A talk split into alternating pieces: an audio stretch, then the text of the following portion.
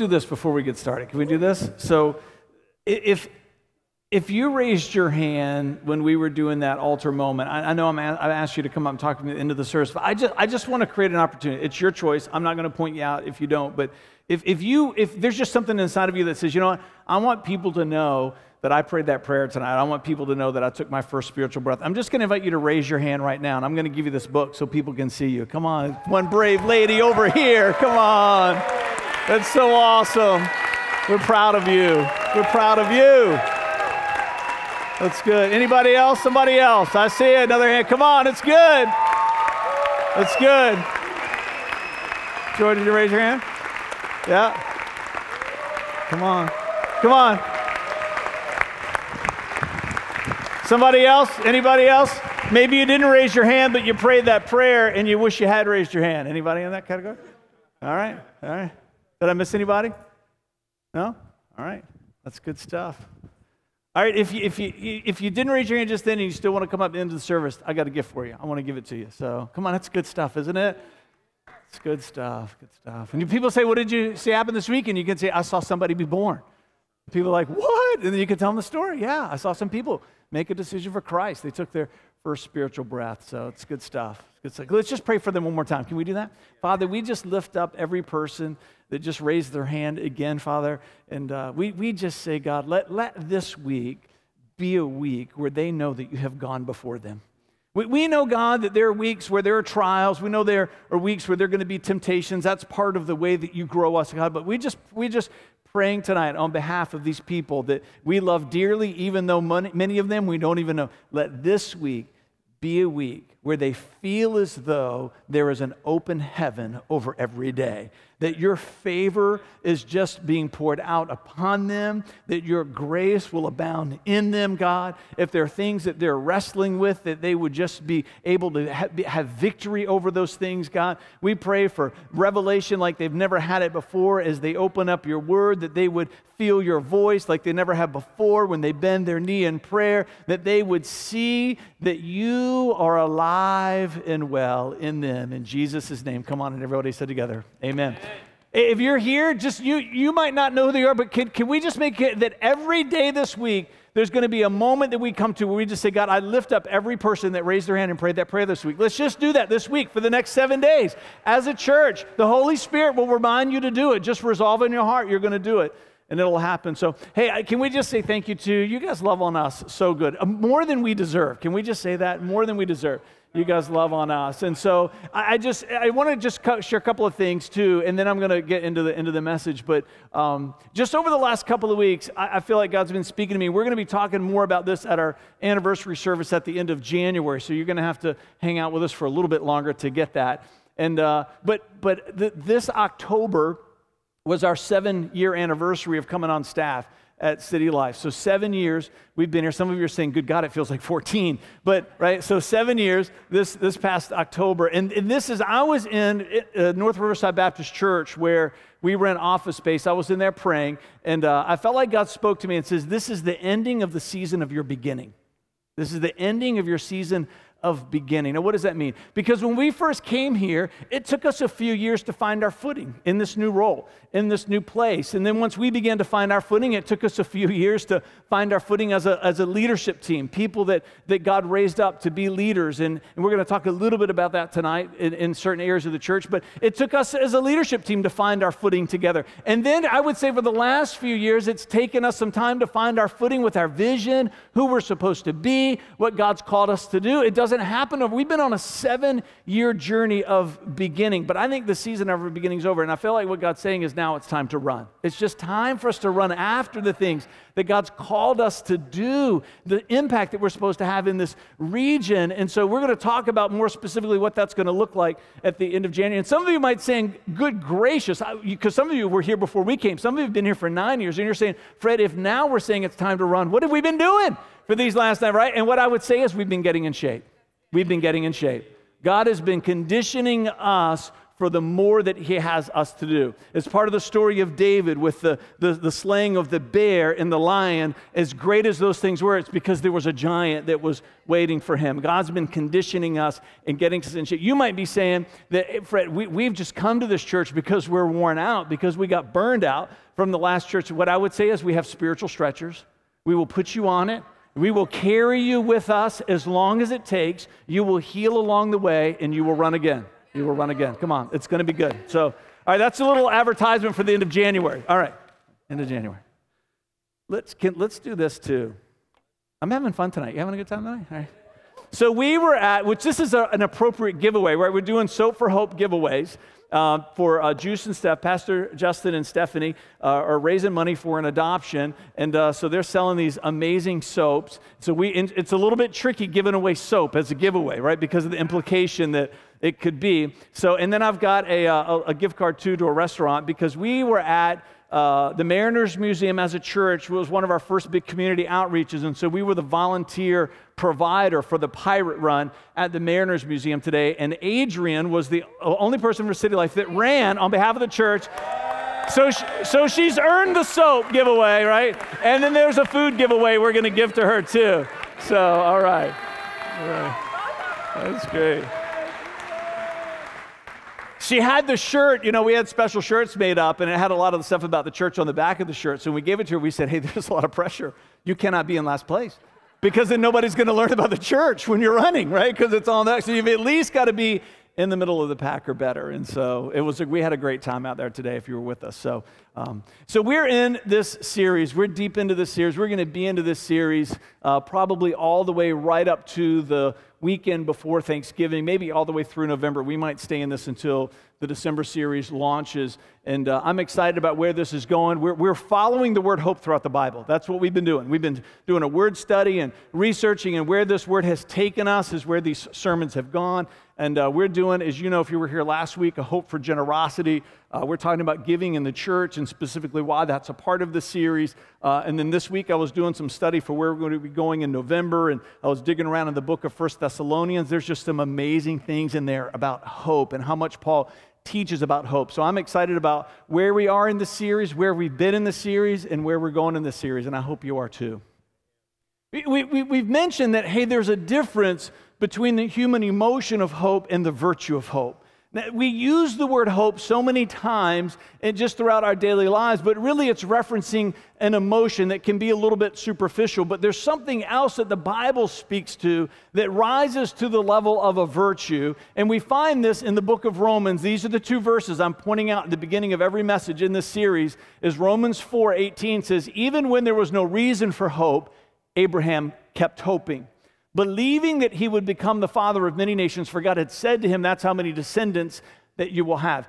He's a hundred, his wife's in her 90s. There was no possibility for them to have children, but yet they still hoped because they had a promise from God. That's virtue. 1 Peter 3:15 talks about how when the world looks at us as followers of Christ, they should find in us this virtue of hope and we should be prepared to give them a reason why. We should be prepared to talk with them about there's this thing that we can feel that's deeper than any human can create on their own. It's called hope and the only reason that we can is because of who Jesus is inside of us.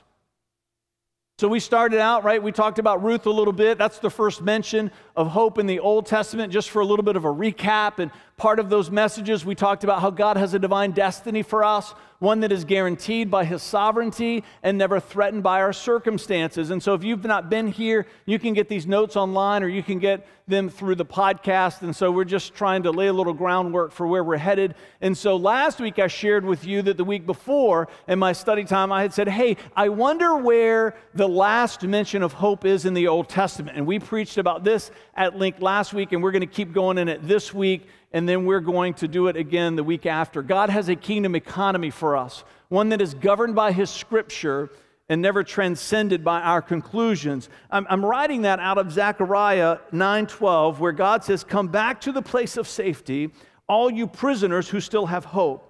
I promise this very day that I will repay two blessings." For each of your troubles. Again, I promise this very day that I will repay two blessings for each of your troubles. And as I read that, this is what I felt like God spoke to me, which has kind of gotten us on this track of where we're following the word hope over these few weeks. There's a backwardness to the kingdom of God, it's a little upside down from our human perspective. And part of this idea of where we're in this conversation where we're going about giving to our, our, church, there's a backwardness to that because the kingdom economy, part of the kingdom economy, is there are times when God asks us to stand in a place of having less because he's trying to position us into a place of receiving more. Let me say that again. There's times where God asks us to stand in a place of having less because he's trying to position us into a place of receiving more. And we talked about a few of the other upside down feeling things about the kingdom of heaven and how sometimes what Jesus says, it's so counterintuitive to our humanity in the kingdom economy. The economy of the kingdom of heaven is certainly no different. So, all right, I've got another giveaway here. I've got iTunes gift card. So, somebody who was paying attention last week, I used this story in two ways. Can you give me one of the two ways that we use this story to set up a principle? Anybody? iTunes gift card, any takers? All right, Kevin Garcia.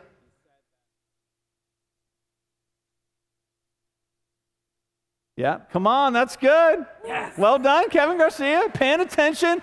And shame on the rest of you who were here last week. No, I'm just kidding. All right. So there is therefore now no condemnation in Christ, but a little time often uh, here at the City Life Church. All right. So so, so what we said is, hey, hey, there, you can have you can have wrong thinking in your life that's affecting your true north. So I talked about how we, you can use a compass, and if you, that compass is next to uh, a metal building or electrical source, that it'll affect its ability to work. And we can have things that we've been taught about giving that affect our, our, our, our, our sense of compass for what's true in God's word. And then we talked about do I trust their experience in the field? I talked about on that story how we had field guides on that hunt and that we trusted where they were taking us all of us need to find our way into a church that we can call home where there are people who are a little bit farther along than we are in our spiritual journey that we can trust them to lead us. Not control us, not tell us what to do, not tell us how to live, not talking about that, but people that we can turn to when maybe we're feeling a little bit lost and say, What do you think? And we can trust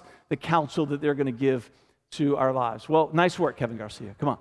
All right, so last weekend, these are the two we did. So if you want to get it on the podcast or the notes online, we, are talking specifically about giving to the church and sometimes how that feels upside down and backwards. We talked about the portion and we talked about the consequence. Now, I'm going to try to get through three more tonight. If we don't, we'll just keep pushing them and we'll get through all we can next week. There's eight total. Uh, and then the ones that we don't, maybe we don't get all the way, I'll just blog those and, and then you can get those online. So I want to talk a little bit about tonight about the priority. Talk about the priority.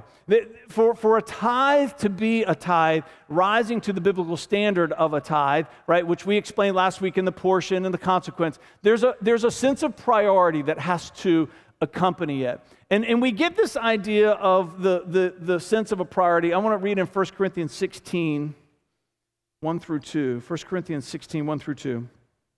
Now, regarding your question about the money being collected for God's people in Jerusalem, you should follow the same procedure I gave to the churches in Galatia. On the first day of each week, you should each put aside a portion of the money that you have earned. Don't wait until I get there and try to collect it all at once. Let me read you out of Proverbs. I'm going to talk about these three verses a little bit. Proverbs 3 9 through 10 says, Honor the Lord with your wealth and with the best part of everything you produce, then he will fill your barns with grain, and your vats will overflow with good wine. And then Matthew 6:33, many of you know this, that seek ye first the kingdom of heaven and his righteousness, and all things will be added unto you. In the kingdom of heaven, there, there is this principle called the principle of first. And it applies to everything in regards to our relationship with God. It, it's just, it's a basic concept is that when we make a vow of devotion to Christ, we're saying, God, I'm going to put you first in my life. Now, in so many other areas of our lives, we have times where we step into places where something is first, but then when we step out of that place, they're not the first anymore. Does that make sense? So on your job, there's times where you, when you're there that, that, that, that you understand that your boss is place a first in your life. Does that make sense? On Christmas morning, when you're with your kids and you're opening up presents and your boss is calling, you don't take that call. You tracking with me? Because your kids are first in your life? You, you, we understand this idea that we move in and out of places where they're first, then they're not first, and we shift it. With God, we never move out of a place of Him being first. We, we, we, we want to compartmentalize our Christianity, but Christianity is supposed to be the umbrella over everything else of who we are. And so, when it comes to our time, when it comes to our devotion, when it comes to our, our affection, God is supposed to be first. It does not change when it comes to our finances. There, we're going to get into this next week, but there's this great verse where, where, where, God says, The earth is the Lord's and the fullness thereof. He's saying, Hey, everything in the world belongs to me. Whatever you have, I've just entrusted it to you to steward it, but it's all mine. And there has to be a heart that we live with when it comes to our giving, that we're not giving God anything of ours. We're just giving back to Him what belongs to Him. And it has to be first. There has to be a sense of priority that accompanies the gift of a tithe. So let me read you out of this. I read out of this book every year. This is the best book I've ever read on giving. It breaks it down into some deep, deep teaching. It's called The Blessed Life by Robert Morris. Do not read it if you do not want to be challenged, because he will most certainly challenge you. The first belongs to God. We find this principle all throughout God's Word. That's what we just talked about. We can give God the first of our time. We can give Him the first of our finances. That's what tithing really is giving our first to God. It's saying, God, I'm going to give you to you first and trust you to redeem the rest. I'm going to talk about this idea of redemption. We need to understand the difference between redemption and reciprocity because that's a, a, piece that people often miss when it comes to tithing. Put another way, when a firstborn lamb is born in a flock, it's not possible. So he's looking back at the, the, the practice of, of, the, uh, of the Israelites uh, during, during the, the time of the Old Testament. It's not possible to know how many more lambs that you might produce. Nevertheless, God didn't say, let your you produce nine lambs first and then give me the next one. No, God says, give me the first one. It always requires faith to give first. That's why, listen to what he says, and I believe this. That's why so few Christians experience the blessing of tithing.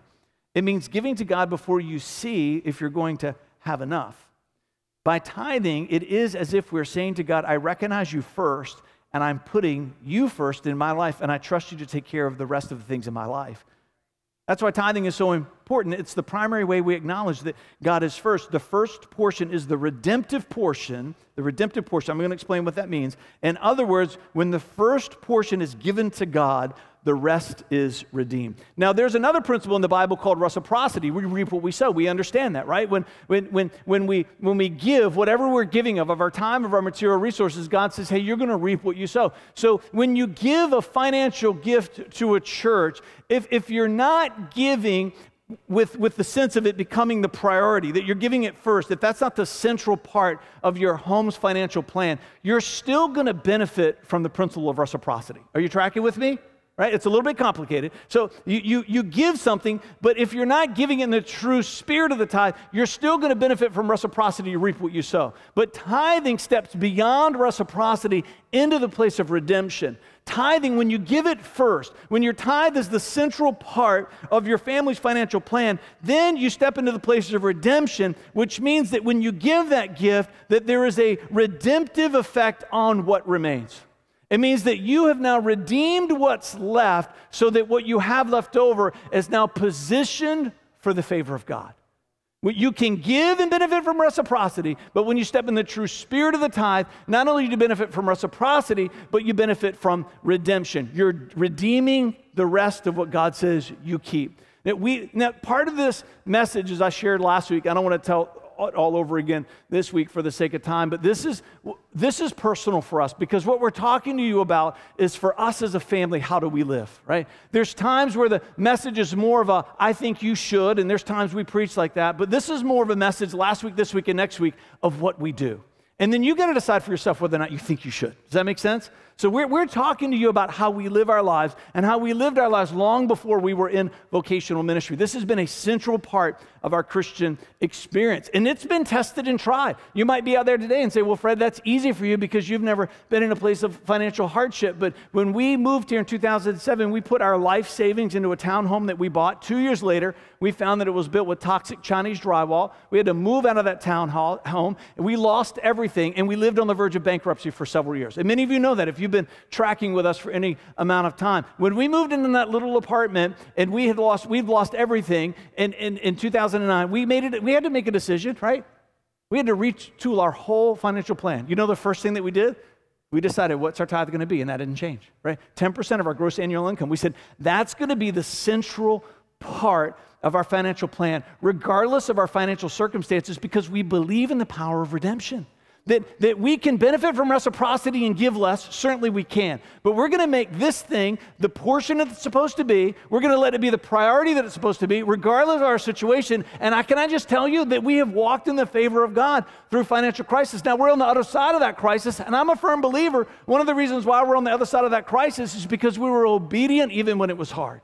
This is this idea that God says, Will you trust me? If, if it's never hard or it's never a sacrifice, how do we learn or how do we grow?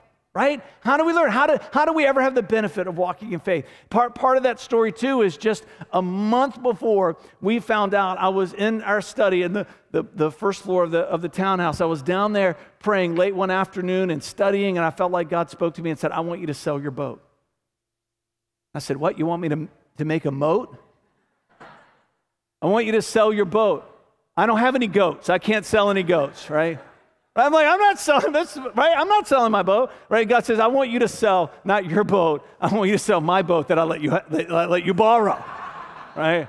I don't know if you're going to put it that way, okay? Because you know, we we love being, oh, that's part of our, part of our family. And so we didn't know about the Chinese drywall. I'm you, this is four weeks before we found out. And we put that nobody buys a boat at the end of the season right? Because then you've got to pay to store it. You don't get to use it. And I, and so i just i knew. I just put it on and when vanessa came i said hey i put our boat for she's like what? Right? And so i told her the story and all right we're going to trust god right? And so that boat sold within like a day. It was unbelievable. We got what we were asking for it and uh, and, and then four weeks later we found out that we were going to lose everything. God is taking care of us right to, to, he knew we were in a place where we were going to have to retool our entire, we were going to have to sell that boat anyways, but now it became a part of our story of God saying, I'm going to take care of you. It might surprise you, it doesn't surprise me. Come on. We walk in obedience, we stand in a place of faith. I cannot expect to walk in the blessing of the tithe if I do not give in the spirit of the tithe. I cannot expect to walk in the blessing of the tithe if I do not give in the spirit of the tithe, and the spirit of the tithe demands that it steps into a place of priority. Let's talk about the place. This is an important part of our conversation, an important part of how we've lived our lives long before we were in vocational ministry.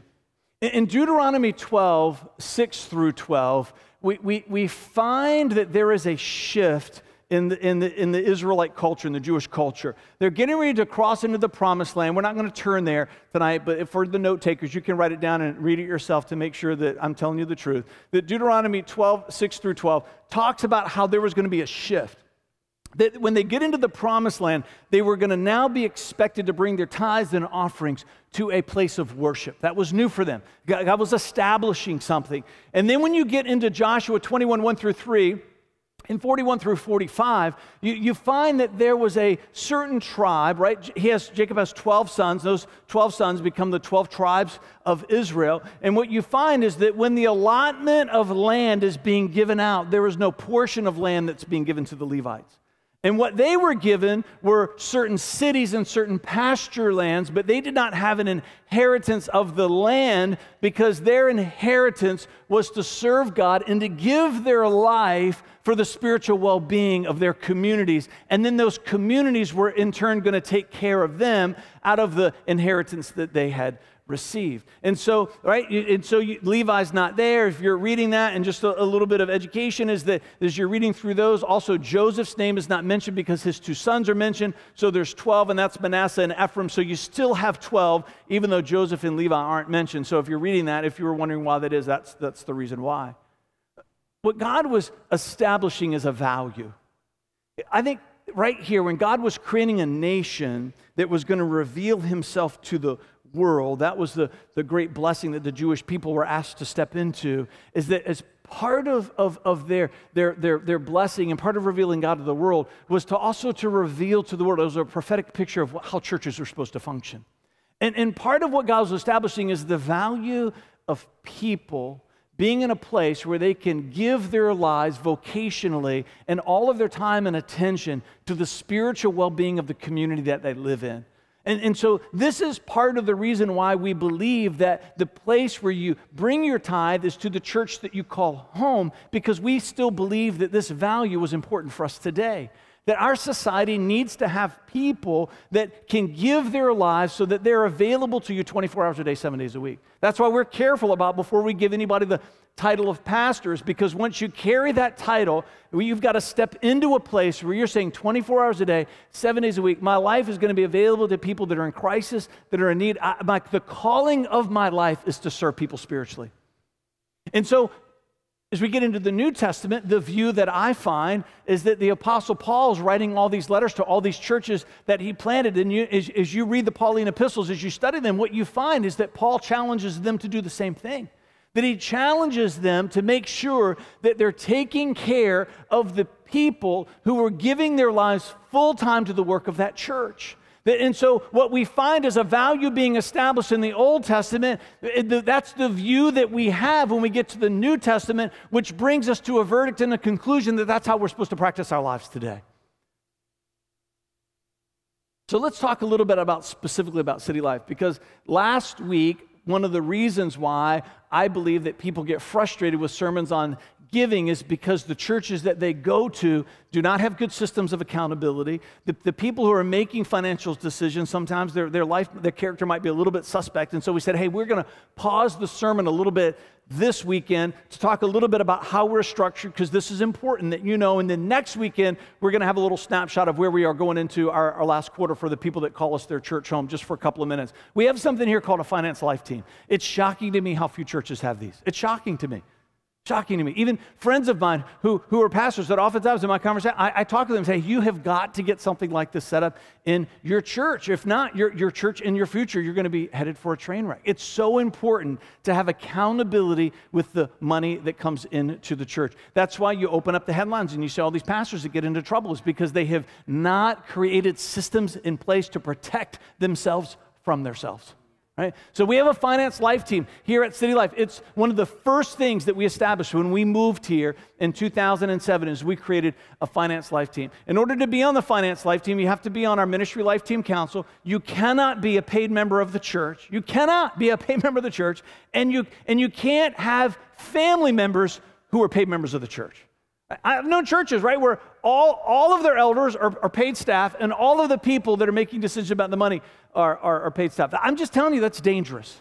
It's dangerous because all of us are subject to temptation and we have to make sure that we create systems around us that keep us accountable.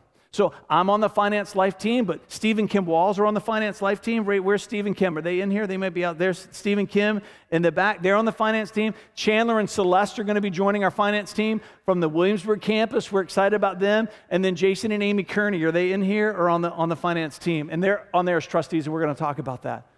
So Jim Bell used to be on the finance life team. He served faithfully on that team. But when we hired Jamie, you with me? This is us being true to our principles. We said, Jim, you can't be on this team anymore, right? Because now your son's a paid member of the church.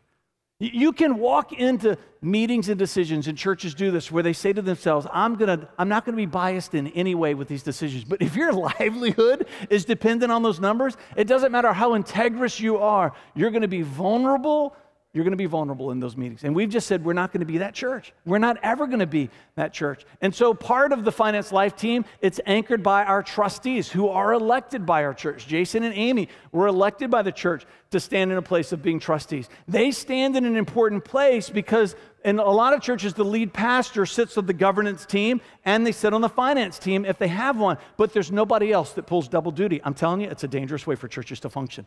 It's dangerous because the temptation of the pastor, then, when they've got something they're trying to do that they're really excited about, they go to the governance team and say, The finance team, they're really behind this idea. I'm just telling you, right? Then they get into the finance team. What do they say? The, the elders, they're really excited about this idea, right? I mean, it's the temptation of our humanity. I'm human. So what we said is, Hey, I'm going to protect myself from that temptation. So the Kearneys bear the responsibility as trustees to sit in both of those worlds with me so that there's accountability. It's so important for a church to put its own hedge of protection around itself beyond what God's already doing supernaturally. Be practical in how you protect yourself from temptation. Talked a little bit about staff. Staff can't be on the finance team. Staff can't be a part of those, those decisions. And then we have an annual meeting, an annual business meeting at the end of February every year where we bring a full report of all the finances. It's extensive, it's a big report. It's shocking to me. Sometimes I see the financial reports that churches put out. They have multi million dollar budgets and it's one page with a handful of, of, of line items. I'm thinking to myself, where, where is the accountability in that? We have an open books policy. So we're, we're giving you more than what many of you would ever hope to see, right? It's page after page. We invest the time. We open the floor for questions. This is an important part. So when we're saying to you, if you call this your home church, make the City Life Church, the place that is your priority for your tithe, what we're saying back to you is hey, there are systems in place to make sure that money's going to be used in a way that's honorable and that you have an opportunity to ask any question that you want. And we have people in place, some that you yourself have elected to make sure that everything is being done right and being done well. The culture of city life is to tithe at the church we call home. Now, why do I say it's the culture of the city life? Because this is where I think churches get into a little bit of trouble too. They, begin to teach things that are part of their culture as if there is a clear mandate that's given to us. I believe that there's a very clear mandate given to us in Scripture about tithing. I think that's very clear, and that's part of what we're talking about in this series. But I, I think it's not so clear where, where you're going to put that tithe. I don't think that it is. And I think churches get into trouble by teaching things to a degree of specificity that's beyond what the Word of God says. Now, what do I say when I mean that? So let me give you an example. The way we worship, the kind of music that we do. There's, there's no scriptural mandate for that, those exact songs by those exact artists, right? The mandate is expressive worship. The mandate is worship that awakens people to the presence of God. That's what psalmic worship, worship is, right? But there's a culture to our church that maybe some people may or may not, they might not get, right? Sometimes visitors come and say, you know, I would prefer to be in a church where there's a choir and an organ. And we say, hey, come on, the, we recommend churches to them that fits that because there's other churches that have that culture. Are you tracking with me? And where churches get into, into trouble is where they try to make their culture a spiritual mandate instead of just being honest and unapologetic. This is who we are. This is the part of the culture of our church. When, when we say that tithing to this church, it's part of our culture. It means that we've just decided, the people who call this their home church, we believe that God's saying to us, we want our tithe to 100% of it to all go here because we believe in the vision of this church. We're excited about what's happening in this church. It's part of the culture of this church. The mandate, the mandate, which is clear, is that the people, if you go there, you should give in some capacity to make sure that the ministries of that church are funded, to make sure that the staff of that church is cared for. That's the mandate. But I don't believe that it goes to the place of specificity that many churches teach. And so we're just honest about what we read and we're honest about what we teach. So what we say is this is just our culture. And if you're going to call this your church home, we're going to be unapologetic about what we ask. And so there's no requirement of you if you join here to tithe, but at the point you step into a place of leadership, then that changes. Does that make sense? We say if you're going to lead here, then you've got to embrace everything that's a part of our culture. So all of our leaders are expected to walk in a place of tithing. If you're a part here, then we just say make sure that you're giving in some capacity, and then we think that we're going to capture your heart with our vision, and then at some point you'll be tithing here as well. Does that make sense? A question. Can we pause for a minute? Somebody have a question that you want to ask? We do things differently here at the City Life Church. A question. Anybody? Seriously? Yes, ma'am. Do we tithe up to anyone? We, we don't tithe up, which is a great question. We give uh, an offering to Elim Fellowship, which is the group that we're associated with. And, and so this is another thing that's a part of culture of churches but then I would say there's not a scriptural mandate for that. That's where they get, again, they get into trouble. So there's not a scriptural mandate for a church to tithe or say tithe to missions, or those are things that are cultural expressions of churches. And so for us, we, we give to missions, we give to Elim, but it's, but it's not governed by a percentage. Does that make sense? Yeah, that's a, that's a really good question. Come on. Somebody else. Somebody else. Question about what we're talking about. No? Either you guys are lying or I'm doing a really good job. And I'm going to defer to the latter. I'm going to defer to the latter, right? All right. All right, so let's talk about the attitude. Let's talk about the attitude. 2 Kings 23, 1 through 3. Oh, I like these verses. 2 Kings 23, 1 through 3. Then the king summoned all the elders of Judah and Jerusalem. And the king went up to the temple of the Lord with all the people of Judah and Jerusalem, along with the priests and the prophets and all the people, from the least to the greatest. And there the king read to them the entire book of the covenant that had been found in the Lord's temple. The king took his place of authority beside the pillar and renewed the covenant in the Lord's presence. He pledged to obey the Lord by keeping all his commands, all his laws, all his decrees with all of his heart and his soul.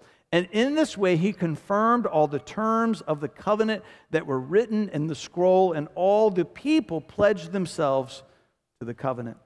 Now, this is a fascinating little piece of insight into the history of Israel. They had lost the instruction of the Mosaic Law, or at least a large portion of it. From David's time to King Josiah's time was 400 years. And in four centuries, they had lost their way as a nation. For four centuries, can you imagine? Like when we read in the Old Testament, right? And so many times the Jewish people were standing in a place of rebellion. We're just assuming that they always had the knowledge of God's word. And back then, the Old Testament was all that they had the writing of the prophets and the poets and the history and, and, and, and all those pieces and the songs. And, and, and, but we're getting an insight here that, that there was a failure by the leadership of that nation. They, can you imagine? They misplaced all the things that God had given to them to instruct the people. And so, right, they're just spring cleaning. I don't, we're not told how they found it right. Somebody, whoa, what are these scrolls? They begin to open them. You read the story yourself. They begin to grieve because they begin to realize we're not doing anything that's written in here. They took it to the king. The king begins to grieve. Oh, what have we done? And so they walk through this beautiful process of rededicating them. And I love how it says all, right? They didn't say, I don't like this scroll. Oh, we're definitely, oh, God, let's get rid of, put those back from where you found them and cover them up, right? Right? They said, no, all that we found, all of it's from God, and we're going to give all of ourselves to it, every part of it. Can you imagine the kind of change that took place in those homes and amongst those people and in that nation when they gave themselves fully. And, and this piece where it says, when he stood before the people in a public place, this is why we say don't read through the Bible too fast. It's, it's more important for you to read deep than it is for you to finish your goal by reading the Bible at the end of the year. You, tracking with me? Your goal is to learn and have revelation. If you don't, if you don't meet your goal, we would rather you read less and learn more than read more and not really remember anything that you just read, but you go, whoo, did that today, right? Don't do that. And so there's this little piece of information that says, he stood by the pillar. There should be something inside of us that says, huh, I wonder what that is, right? This is why you need a beard. Huh, I wonder what that is, all right? And if you were to Google that or research it or do a word study in some Bible software you have, it would take you to 1 Kings chapter 7. And when you find in 1 Kings chapter 7 is when they built Solomon's temple, there were two massive, two huge columns that were a part of this structure. You should read it for yourself. They were incredible. And they named the columns. They named them Jachin and Boaz. And Jachin means he will establish, and Boaz means in him is strength. So the question for us is are we standing between the pillars? It's not a coincidence that Josiah went up and before the entire nation, he stood between these two great pillars as he said to the nation, This is how we're going to live our lives. And there's a reason why those pillars were part of the temple is because if you remember when we got started tonight, before this temple was ever built, God says, Hey, from now on, when you enter the promised land, you're going to be asked to bring your tithes and offerings to a place of worship. This is the place of worship that they would go to because God knew, even though they didn't know it yet, there was going to be these two columns there. And these two columns speak to the attitude that we're supposed to have whenever we give to the place of worship that we call home. It's why we tithe as a family. It's why we practice that as leaders as a church, is because there are not physical columns that are here, but they are, if you know what I mean. Because this column, this column Jachin, this column Boaz, it means that God has the strength to keep his promise that he's made to you. That he can establish you, he can establish your life in his favor when you walk in obedience. That, that when you give, part of giving with the right attitude means that you're living your life between the pillars. It means that when I give this gift, I'm not giving it because the pastor said I'm supposed to, or, right, I've, the, the Bible says I have to. The attitude is an important part of it. The, the way that you give, the attitude of your heart it matters. And when you live your life between your pillars and you write that check or you give that offering, and we're going to talk about the difference between tithes and offerings next week, but when, whenever you're stepping into a place of giving, there should be something inside of you that gets excited. I get excited when we write that check every month because there's, there's times where I just imagine standing between those pillars at Solomon's temple, and I, and I just, it's my declaration God, I believe that you are strong enough to keep your promise to me, your Malachi 3 promise, your Zechariah promise that's got us on this conversation about hope, and that you will establish my life in your favor as I walk in obedience to all of your word, to every scroll. The standard of the tithe is not reached until the sentiment of the heart from which it comes crosses the threshold of gladness. You can stand at a distance and look at those pillars, but it's something different when you cross that threshold and let them begin to define the way that you live. It changes everything. Invite the worship team to come back up.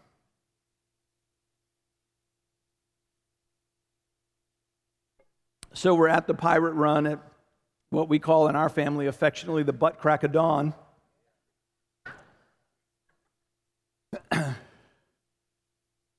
Alarm clock went off at an ungodly hour on a Saturday.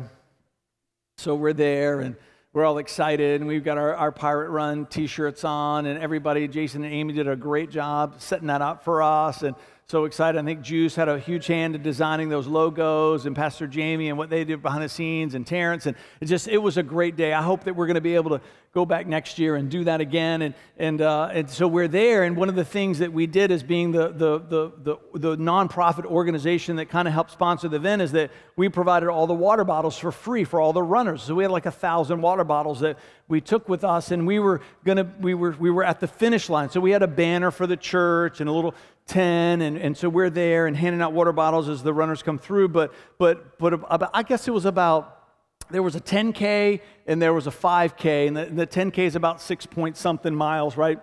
And about they had started about 15 minutes ago and it was probably going to be about 35 40 minutes before the first runners would start coming through. And, uh, and one of the main security personnel came over and says your table is set up in the wrong place right? Now we've got a crazy amount of water bottles already broken out on the table. Reach cards are all put out in a nice way, and the banner's tied, and everything's stacked. And he said, You're on the wrong side of the finish line. You're supposed to be over there, right? So I said, Well, you're going to have to move the finish line, right? Because we're not moving. Because the race coordinator came, told us to be here. You, did, you reroute the runners. You got those little signs everywhere with the arrows on it. Flip it around and let them come a different way because we're, this is where we move the finish line back. At 10 point what? Who really cares, right? Come on. Give me a break. I didn't say that. Is that what I said? Of course not. Oh, I thought it, but I didn't say it. I said, Of course we'll move. Absolutely. Uh, if we're in the wrong place, tell us where you want us to go. We'll set up wherever. So we turned to the team, hey, we got to move it. Everybody on the team said, Of course we're going to move it, right? Because that's the attitude of our heart. So we moved everything to the other side, and we were in there plenty of time before those first runners came through. Why am I telling you that story? Because this is how so many of us treat God. We, we, we find in this book that our life is in the wrong place. And what we say is, oh God, you're going to have to move that because I'm not doing that. I'm not living my life this way. This is part of being a devoted follower of Christ is that when we realize that our lives, whether it's in our giving, whether it's in our marriage, whether it's in our parenting, and the list goes on and on and on and on and on, when we read this book, like Josiah finding those scrolls, and we realize that our lives are in the wrong place, what we say is, Oh God, help me to move whatever needs to be moved because I want to be in the right place with my life. Stand with me. Father, we celebrate you tonight. And as we step into this place of worship, we're going to run across the threshold of the columns because we believe that you are strong enough to keep every promise that you've ever spoken over our lives. We believe God in Zechariah 9:12 when you said that you will repay every trouble with two blessings that you're going to do it. Whenever you ask us to stand in a place of having less, it's because you're trying to position us into a place of receiving more. We believe, God, that you will establish our lives in your favor as we walk in obedience with a heart of gladness. May it be so. Let's worship together in Jesus' name.